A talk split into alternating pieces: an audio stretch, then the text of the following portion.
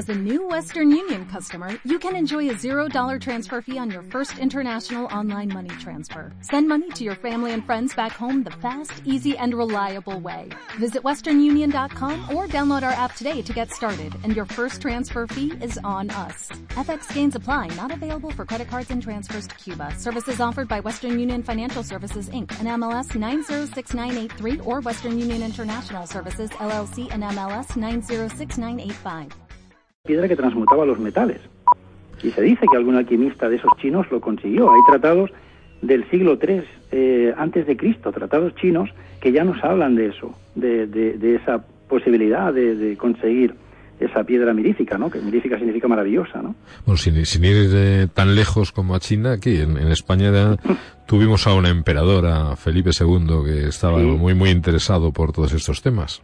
Claro, eh, fue bueno, es eh, un personaje que se rodeó de alquimistas, se trajo alquimistas eh, flamencos, eh, fin, alquimistas españoles y bueno, él lo que quería, pues lógicamente, sufragar sus grandes gastos, ¿no? Que tenía con su ejército, necesitaba oro y también, pues, si podía mantener su salud, pues perfecto, ¿no? No se tiene constancia de que de que hubieran fabricado la piedra filosofal allí en el Escorial, pero sí fabricaron medicinas muy interesantes. Sí, pero los ataques de gota no se los quitaron. bueno, existen medicamentos que ya antiguos alquimistas que no encontraron la piedra funcionaban bastante bien para esto. ¿eh? Sí, bueno, Quizá no dio con las personas adecuadas, Pues dicen- pero, dicen pero había personajes muy curiosos. que, el- que el colchicún, que es la colchicina que se utiliza ahora para los ataques de gota, pues viene de, de aquella época, es lógicamente de origen natural y se utilizaba como veneno en la Edad Media, o sea que si te Sí. pasabas de, de dosis a la hora de quitarte el ataque de gota, te lo quitabas definitivamente. De, de golpe, ¿no? Bueno, se trabajó mucho de antiguo. eh, por ejemplo, los alquimistas antiguos trabajaron mucho con antimonio, que es un gran veneno. Sin embargo, ellos decían que los grandes venenos, convenientemente tratados, y se les podía eliminar en su totalidad toda esa toxicidad, se convertían en excelentes medicinas. ¿eh? Es- es un problema- venenos, pero grandes medicinas al mismo tiempo. Es un problema de, de- de dosificación, de dosis. No, y de limpieza. de limpieza del, del- del material, del elemento. Exactamente, o sea, como decían los antiguos, el antimonio es un superveneno, pero bien limpio, bien eliminadas todas tus toxinas, bien eh, lavado y bien trabajado, de alguna manera eh, volatilizado, es decir, haciéndolo volar, es decir, que suba ese, ese material a través de- del capitel y tal, entonces se convertían en excelentes medicinas. El que sabía hacer volar el oro, por ejemplo, el oro, Hoy, si alguien, pues no sé, lo ha visto por internet o por ahí, ¿no? Con el agua regia, ¿no? Que se disuelve, se convierte en un líquido. Algo que es una piedra se convierte en un líquido, ¿no?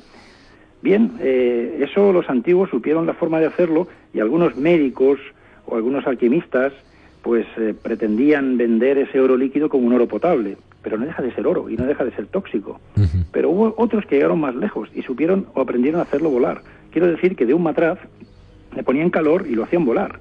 Es decir, lo hacían, no O sé si me entiendes, desaparecía. pasarlo a otro, pasarlo a otro matraz, ¿eh? como si elevarlo, ¿no? Como si no tuviera peso, como si fuera algo, eh, pues eh, tipo agua, ¿no? Que cuando lo haces servir, pues eh, puedes pasarlo de un de un matraz a otro, ¿no? De un balón a otro balón de vidrio. ¿no? ¿Pero desaparecía o volvía luego a, No, vuelve a convertirse en oro? claro, en oro. Claro, entonces había sistemas para conseguir eso, para ayudar al oro, al oro a subir, ¿sabes? Y entonces cuando eso lo hacían varias veces, decían que cada vez que volaba ¿eh? tenía un grado más de potencia salutífera, por decirlo de alguna manera. Estos son secretos que están, están escritos. Lo que pasa es que eh, no con un lenguaje apto para, para, bueno, solamente para las personas que, que saben entender un poco el lenguaje de los antiguos alquimistas. ¿Tú, tú lo has visto cómo lo hacían? No, yo he leído cómo podían hacerlo. Otra cosa es, es eh, pues hacerlo de verdad, ¿no? Pero que tenían sus técnicas, ellos sabían, por ejemplo, el arte de, de volatilizar las sales, ¿no? Esto es algo, es algo que, que incluso la ciencia puede decir que determinadas sales son imposibles que vuelen. Los antiguos las hacían volar. Es decir, utilizaban sistemas y aprendieron sistemas para hacer volar esas sales. Y esas sales, cuando las hacían volar, y las hacían volar varias veces, eran unas medicinas extraordinarias. Eh, mira, hay un tal Alexander von Bernus, por ejemplo, que fue, estamos hablando del siglo XX, prácticamente, tenía unos laboratorios que se llamaba Soluna, y él era capaz de volar el tártaro. Es decir, el tártaro no vuela, el tártaro tú lo pones y, y, y le pones fuego y lo disuelves, todo lo que tú quieras, pero se te irán los el líquido y se te quedará el tártaro ahí, ¿no? Sin embargo, hay procedimientos que dice que son lentos, costosos, y utilizando diferentes tipos de materiales también muy naturales, que hacían que ese tártaro volara. Es decir, que la sal, hay que abrir la sal para que vuele. Es decir, dentro de las sales suelen haber más sales, ¿no? Y esto es otro secreto que te estoy contando, ¿no? Y, entonces con esas sales interiores mucho más puras eran capaces de hacerlas volar y entonces se convertían en las medicinas extraordinarias. De hecho, von Bernus perdió un juicio porque no quiso revelar, o sea, la competencia le dijo que era imposible que el tártalo volara, que se volatilizara, que volara, que volara hacia arriba, y entonces él, eh, delante de un juicio, dijo que prefirió no, no revelar el secreto a, pues a explicar cómo lo hacía, ¿no? Y, por tanto perdió el juicio. Hablando de, de secretos, ¿nos puedes desvelar alguno de qué has puesto en práctica de todo esto que has leído? bueno, el gran secreto creo que ya lo hemos explicado muchas veces, ¿no? Y es quizá un poco difícil de entender o no, dependiendo, ¿no? De, no sé, del grado de aceptación que tengas de esta idea, ¿no? Eh, los antiguos decían que existe eh, una energía universal que lo embadurna todo, que lo está en todos los sitios, que nos atraviesa constantemente, que la respiramos todos, eh, las, las, plantas, nosotros, que está en, en el aire y que si sabes manifestar esa energía en una materia determinada, que es otro gran secreto, cuál es esa materia que atrapa esa energía, pues si pudiéramos hacer eso encontraríamos la piedra filosofal. En uno de los lugares en donde tradicionalmente se sabía que se practicaba la, alquimia era en los en, los conventos, en, los monasterios. En los monasterios. yo sé que tú has estado en el de Silos, en donde yo también he estado muchas veces y has estado visitando la, la farmacopea. Sí, la botica. La botica, exacto. ¿Qué, has encontrado? ¿Encontraste algo allí, aparte de los matraces, o no, no encontraste bueno, la verdad es que hace años corría por internet, yo creo que entre alquimistas, pero no debía ser más que un bulo, ¿no? De que en uno de los crisoles, un crisol es un recipiente de barro que aguanta temperaturas muy elevadas, ¿no? De más de mil grados, ¿no? Que es para, para fundir metales, ahí se funden los metales en los crisoles, ¿no? Y se decía que existía un crisol ahí en la botica que tenía en el fondo restos de piedra filosofal, ¿no? Nosotros fuimos allí, no, no vimos ningún tipo, vamos, no vimos ningún crisol con estas características y sí que nos gustó pues ver todo ese, ese conjunto de matraces, ¿no? Que a lo mejor eran del siglo... Matraces son recipientes de vidrio, ¿no? Utilizados en, en química actualmente y que ya utilizaban los antiguos. De hecho, son los alquimistas son los padres de, de la casi todo el material que utilizan hoy los químicos, ¿no? Desde destiladores, matraces, bueno, embudos, lo que quieras, ¿no? Y la verdad es que nos gustó mucho ver ese, ese tipo de vidrio porque, por ejemplo, había un vidrio que utilizaban la mayor parte de alquimistas que era un vidrio veneciano, de ahí de esas islas de Murano y todas esas, esas islas donde son famosas por el vidrio, ¿no? Y se solía comprar el vidrio allí, ¿no? Y, y resulta que aquí, cerca de Silos, había un lugar también donde se hacía un vidrio también muy interesante, ¿no? Para, para todos estos estos eh, iniciadores de, de, la alquimia, estos monjes, ¿no? Que en definitiva estos boticarios después fueron los, los farmacéuticos, ¿no? Aparecieron los, los, farmacéuticos gracias a ellos, ¿no? Me gustó ver todo ese, ese material y, y bueno, también tiene una, una biblioteca muy interesante el monasterio de Silos. La verdad es que... La, biblioteca es impresionante. ¿eh? Sí, sí, sí. para pasarte allí días y, y, perderte si, si te autorizan. sí, bueno, pasa que claro, supongo que todo irá con permisos especiales y tal, ¿no? Pero bueno, hubo algún personaje dentro de la botica, algún monje muy peculiar que, que bueno, era más alquimista quizá que, que boticario, ¿no? Y de ahí que se compraran todos esos matraces específicos y, bueno, y se, hacían medicamentos muy interesantes, incluso es, es típico, ¿no? De los monasterios sus licores medicinales, ¿no? Y también sí los tenía el suyo, que tenía mucho renombre. El famoso Benedictine, ¿no? Sí, sí, bueno, imagínate, por ejemplo, o aquí en Montserrat, ¿no? Aquí en Cataluña, las aromas del Montserrat, que los monjes pues hacían esos, esos licores con las hierbas medicinales, ¿no? Hoy más como copa, ¿no? Pero antes más como medicina. No, la verdad es que sí los tiene mucho, mucho encanto. Yo tuve la oportunidad cuando era estudiante de ir antes de los exámenes, cuando estaba en la universidad, a, a preparármelos allí. Me pasaba 15 días viviendo en una celda como los como los benedictinos y compartiendo refectorio con ellos y compartiendo eh, la, botella de tres cuartos de litro, que me imagino que será para los fríos cuando hacía frío, que se bebían todos los días. Además, un vino riquísimo de, de Gariñena y, el lugar es muy, muy especial y me imagino que si las paredes de, de Silos eh, hablasen nos contarían muchas cosas que nos dejarían tremendamente sorprendidos. Porque se ha perdido mucha cosa, sí. Bueno, o están debidamente guardadas y esperando el momento oportuno para que salgan a, la luz. Pues Posiblemente también, bueno, sí, seguro que hay cosas guardadas. Ya sabes que con la desamortización y esas cosas se perdieron muchas cosas, pero todavía quedan. Ojalá pudieran haber, pudiéramos entrar en el Vaticano y ver, por ejemplo, sobre alquimia, qué es lo que tienen, ¿no? Porque seguro que aquello tiene que ser un espectáculo. ¿no? ¿Y, Porque- de, y de la biblioteca de Felipe II, lo que de- sobre temas de alquimia, Sí, que tenía que dar algo? o- Es una biblioteca extraordinaria. Es una biblioteca extraordinaria. O sea, y hay, hay- bueno, yo tengo por ahí en algún DVD un montón de, de libros digitalizados que, que vienen de allí. O sea que es, eh, bueno, una, una gran biblioteca de temas esotéricos. ¿no? Pero en, en alquimia también. Y de todos los temas exotéricos que nos podamos imaginar. Sí, sí, sí, hay, hay, muchas cosas. Y bueno, tuve la suerte de, de, de hacer, bueno, de acudir a un congreso hace unos años aquí en el Escorial y estuve conviviendo, pues me parece que fueron seis o siete días. Incluso me- nos llevaron los monjes hasta, hasta donde habían estado las famosas torres de destilación que había en, en, en, en su laboratorio, ¿no? Sí. Vamos a llamarlo laboratorio, es una palabra de creación de los monjes, ¿no? Que viene de labor y oratorio, ¿no? De labora y hora, ¿no? Que la gente a veces no cae en esas cosas, ¿no? Es un invento de los monjes. Pues allí se hicieron y se inventaron mm, grandes torres de destilación para, para hacer varios procesos, ¿no? O sea, con un mismo fuego hacían varias destilaciones, ¿no? Como si fueran varias, eh, eh, pues varios matraces ahí a destilar, ¿no? Una manera de ganar tiempo y se hacían grandes torres. ¿Y qué, y qué es lo que queda de todo aquello ahora? Nada, Nada, el, el Nada, lugar. Solamente los lugares donde parece ser se enganchaban esas torres, hay unas, no, unos ganchos, pero es que nada, o sea, no queda nada de eso. Pero ni por asomo, o sea, lo que queda es la, la biblioteca, ¿no? Eso sí. Qué pena. Oye, vamos a hablar de, de otro tema que me dejó muy impresionada la conferencia de- del otro día y son las cal- eh, cualidades la- del, del rocío de, de la mañana. Que. Realmente, ¿qué es, qué es el, el rocío? Porque para los eh, que no entendemos, eh, no deja de ser, o pensamos que es únicamente humedad de, de la mañana, y por lo que contaste Sí, el otro sí. día es algo muchísimo más importante. Bueno, el rocío ya es curioso que en griego, rosis, de una connotación de fuerza, potencia, vigor, energía, ¿no? O sea que ya relacionas el rocío con, con una cierta potencia, una, una cierta energía. Es una humedad, esta humedad se manifiesta, la humedad esta del rocío existe siempre porque todo el aire está húmedo, a no ser que vayas a un sitio que esté seco al 100%, que eso no sé si debe existir o no, pero sabes que en el aire siempre tenemos una humedad, ¿no? Si ponemos Sí. un higrómetro veremos la, la cantidad de, de humedad que hay en el aire, ¿no? La humedad relativa Bien. del aire.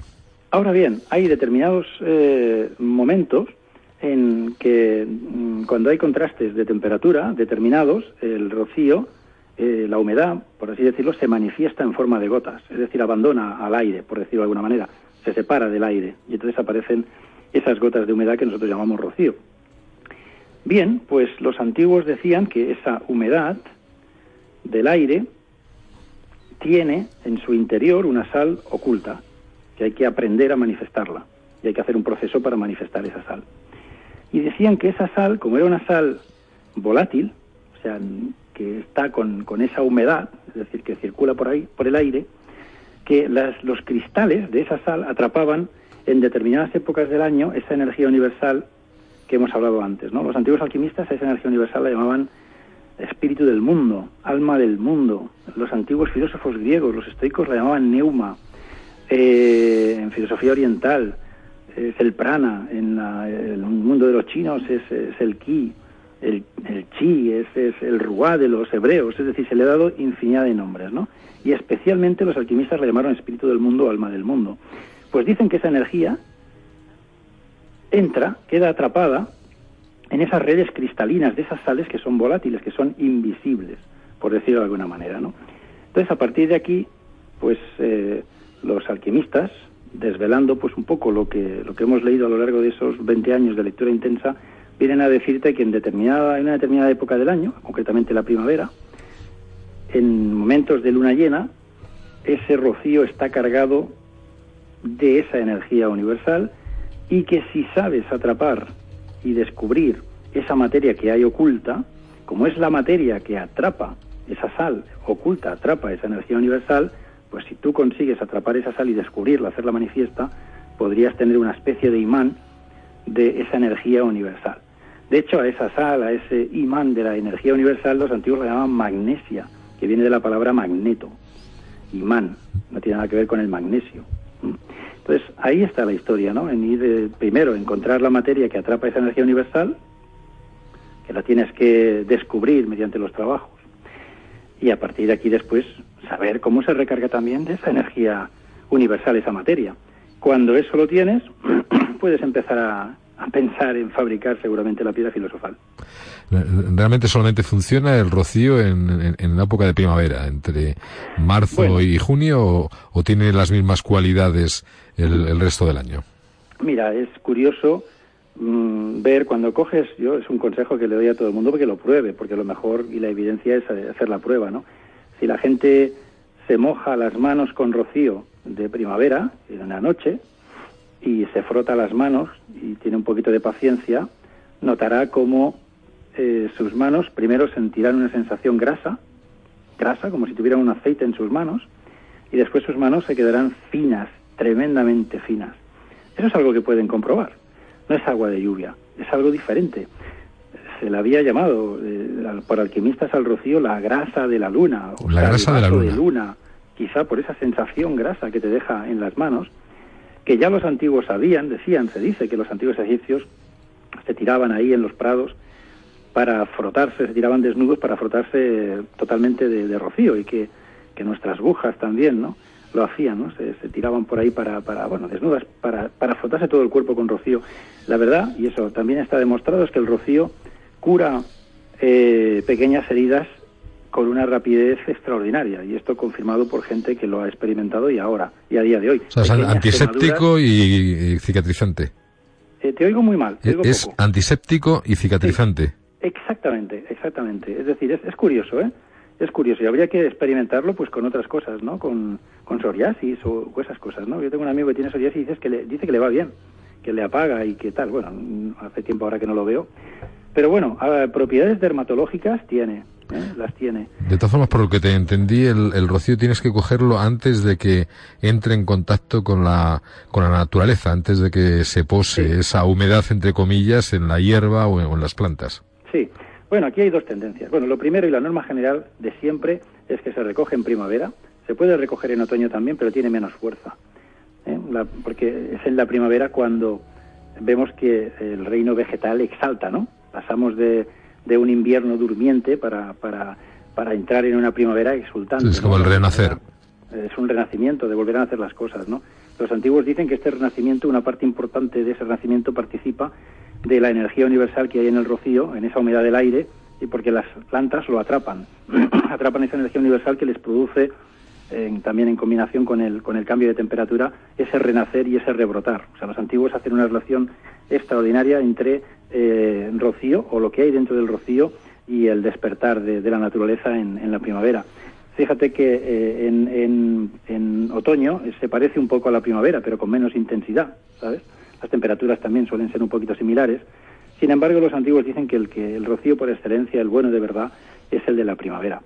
Por otro lado, se recoge el rocío siempre por la noche, antes de que salga la luz del sol, y en luna llena, ¿eh? que es cuando la dicen que envía la luna esa luz fría y transporta con ella, con esa luz, lo que ellos llaman espíritus astrales. ¿no? O sea, que el, que el eh, rocío bueno es el que se va a empezar a poder recoger eh, dentro de poco ya, ¿no? Ya, ya, dentro de nada, a partir del día 2021. Eh, durante una semana se puede recoger, así en creciente, luna llena, decreciente de los primeros días. Se puede recoger tres días antes del día de luna llena, tres días después. Esos días son buenos. Entonces hay un rocío que además tú lo percibes. O sea, cuando vas a buscar rocío de madrugada, otra de las cosas que se percibe es que si te levantas, pues claro, te levantas temprano a las tres de la mañana, estás cansado, pero cuando vas, te vas a ese prado y recoges ese, ese rocío, jo, parece que se te, te entra energía, es una cosa increíble. Es como si tuvieras tomado no tienes ni sueño. litros de bebidas de estas energéticas de ahora, ¿no? Sí, Sí, sí, simplemente por estar en contacto con el reino natural cuando este reino natural pues está absorbiendo ese espíritu, ese reino natural me refiero al reino vegetal, cuando está absorbiendo esa, esa energía universal, ¿no? Una energía que, por cierto, pues yendo más lejos, dicen que es eh, eh, la energía que sustenta al alma de todas las cosas, ¿no? Imagínate un teléfono móvil, ¿no? El teléfono móvil tiene una batería y cuando se agota la batería, pues... Es como si eh, tuvieras una piedra en el bolsillo. hay que, exactamente, hay que darle otra vez energía para que tire para adelante, ¿no? Pues los antiguos dicen que, esta energía universal, igual que nosotros comemos y bebemos, ¿no? El alma también come o bebe, pero de ese espíritu universal, de esa energía imponderable. Es decir, lo espiritual, pues consume lo espiritual, ¿no? Y que eso es eh, realmente, a ver, que, que el alma, dicen, tiene la capacidad de sostener al cuerpo durante un cierto tiempo. Igual que tienes un teléfono móvil y algún día lo tienes que tirar porque ya no funciona, ¿no? Pues ellos decían que si sobrealimentabas con esa energía universal a tu alma, pues podías retroceder el reloj biológico, que era lo que comentábamos antes, ¿no? Con la, con la piedra filosofal.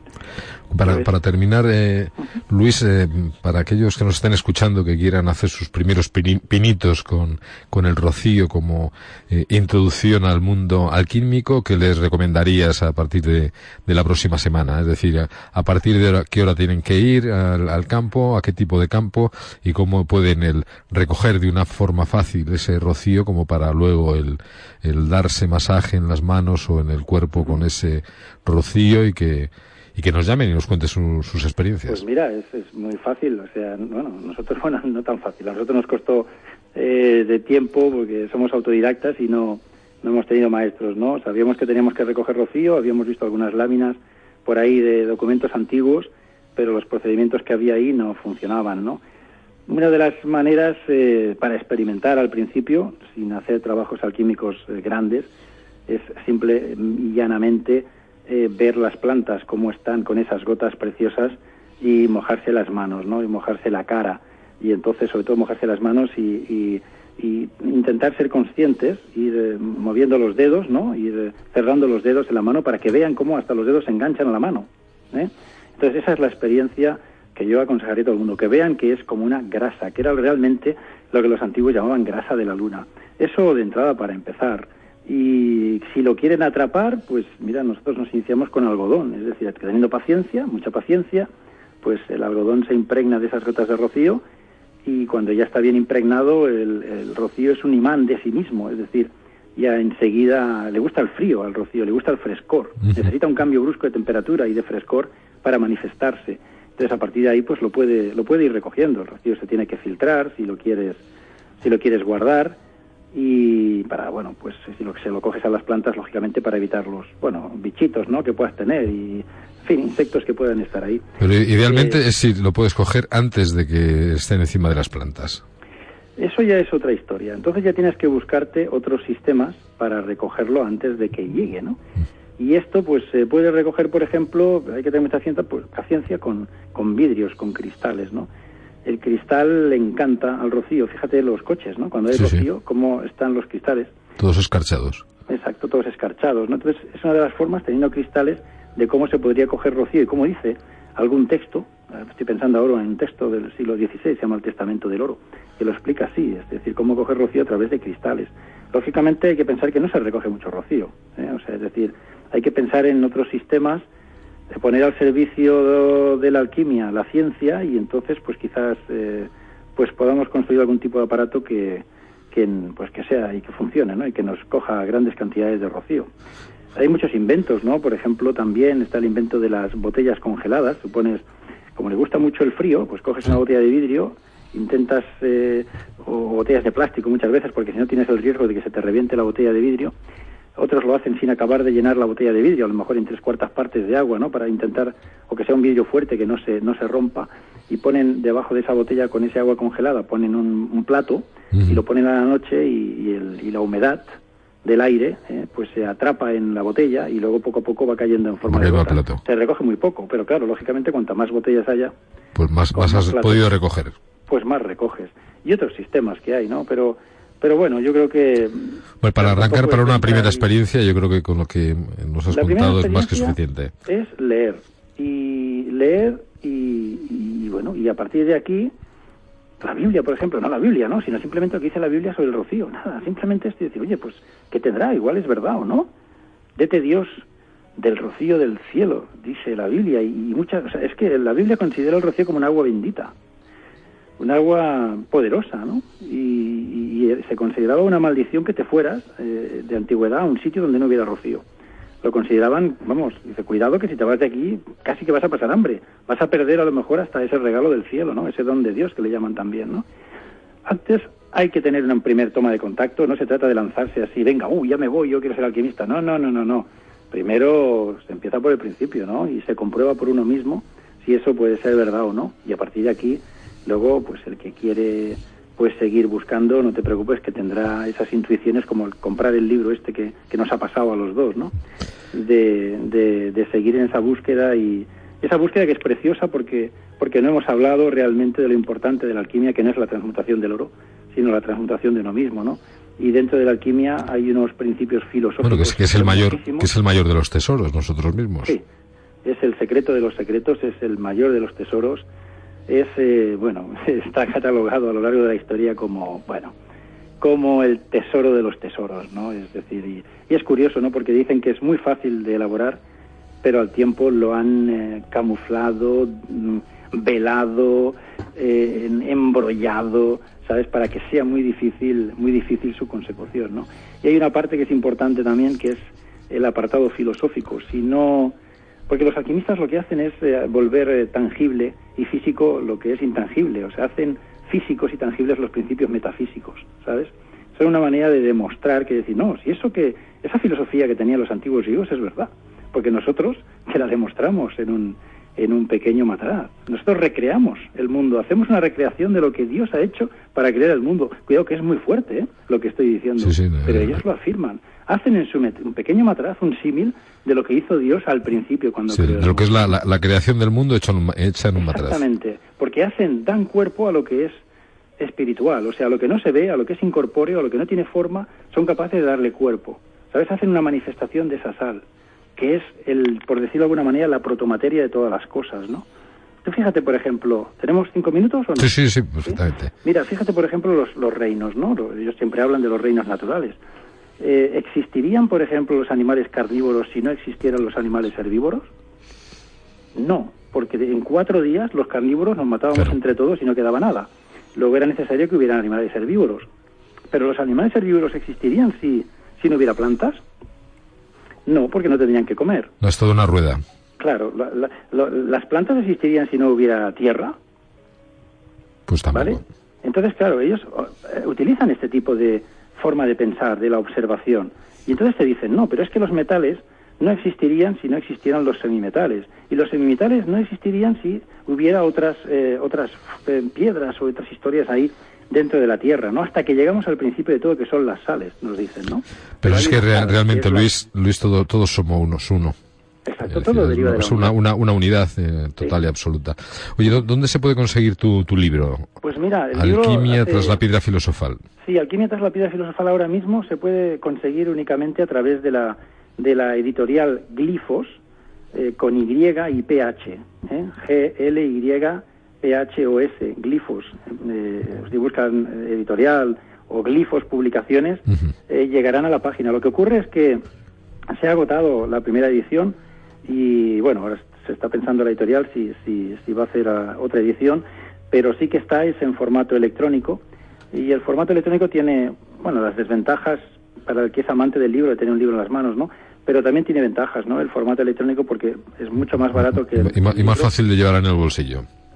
Sí, Ah, Aunque yo prefiero el, el olor de la tinta y, Hombre, y- esto es- y el tacto del, papel. Pero bueno, si, si Pero- no lo pueden conseguir escrito, que por lo menos lo, se lo descarguen en Sí, en- exactamente. en ebook. y además tiene una gran ventaja y es que el libro tiene ciento y pico de imágenes y fotografías. Y en el Claro. libro están en blanco y negro y en el formato electrónico están en color. Y esto le da un valor añadido, mm, yo creo que muy interesante. ¿Y dó- dónde pueden descargárselo en formato electrónico? A través de Glifos, de la editorial Glifos. Glifos Publicaciones.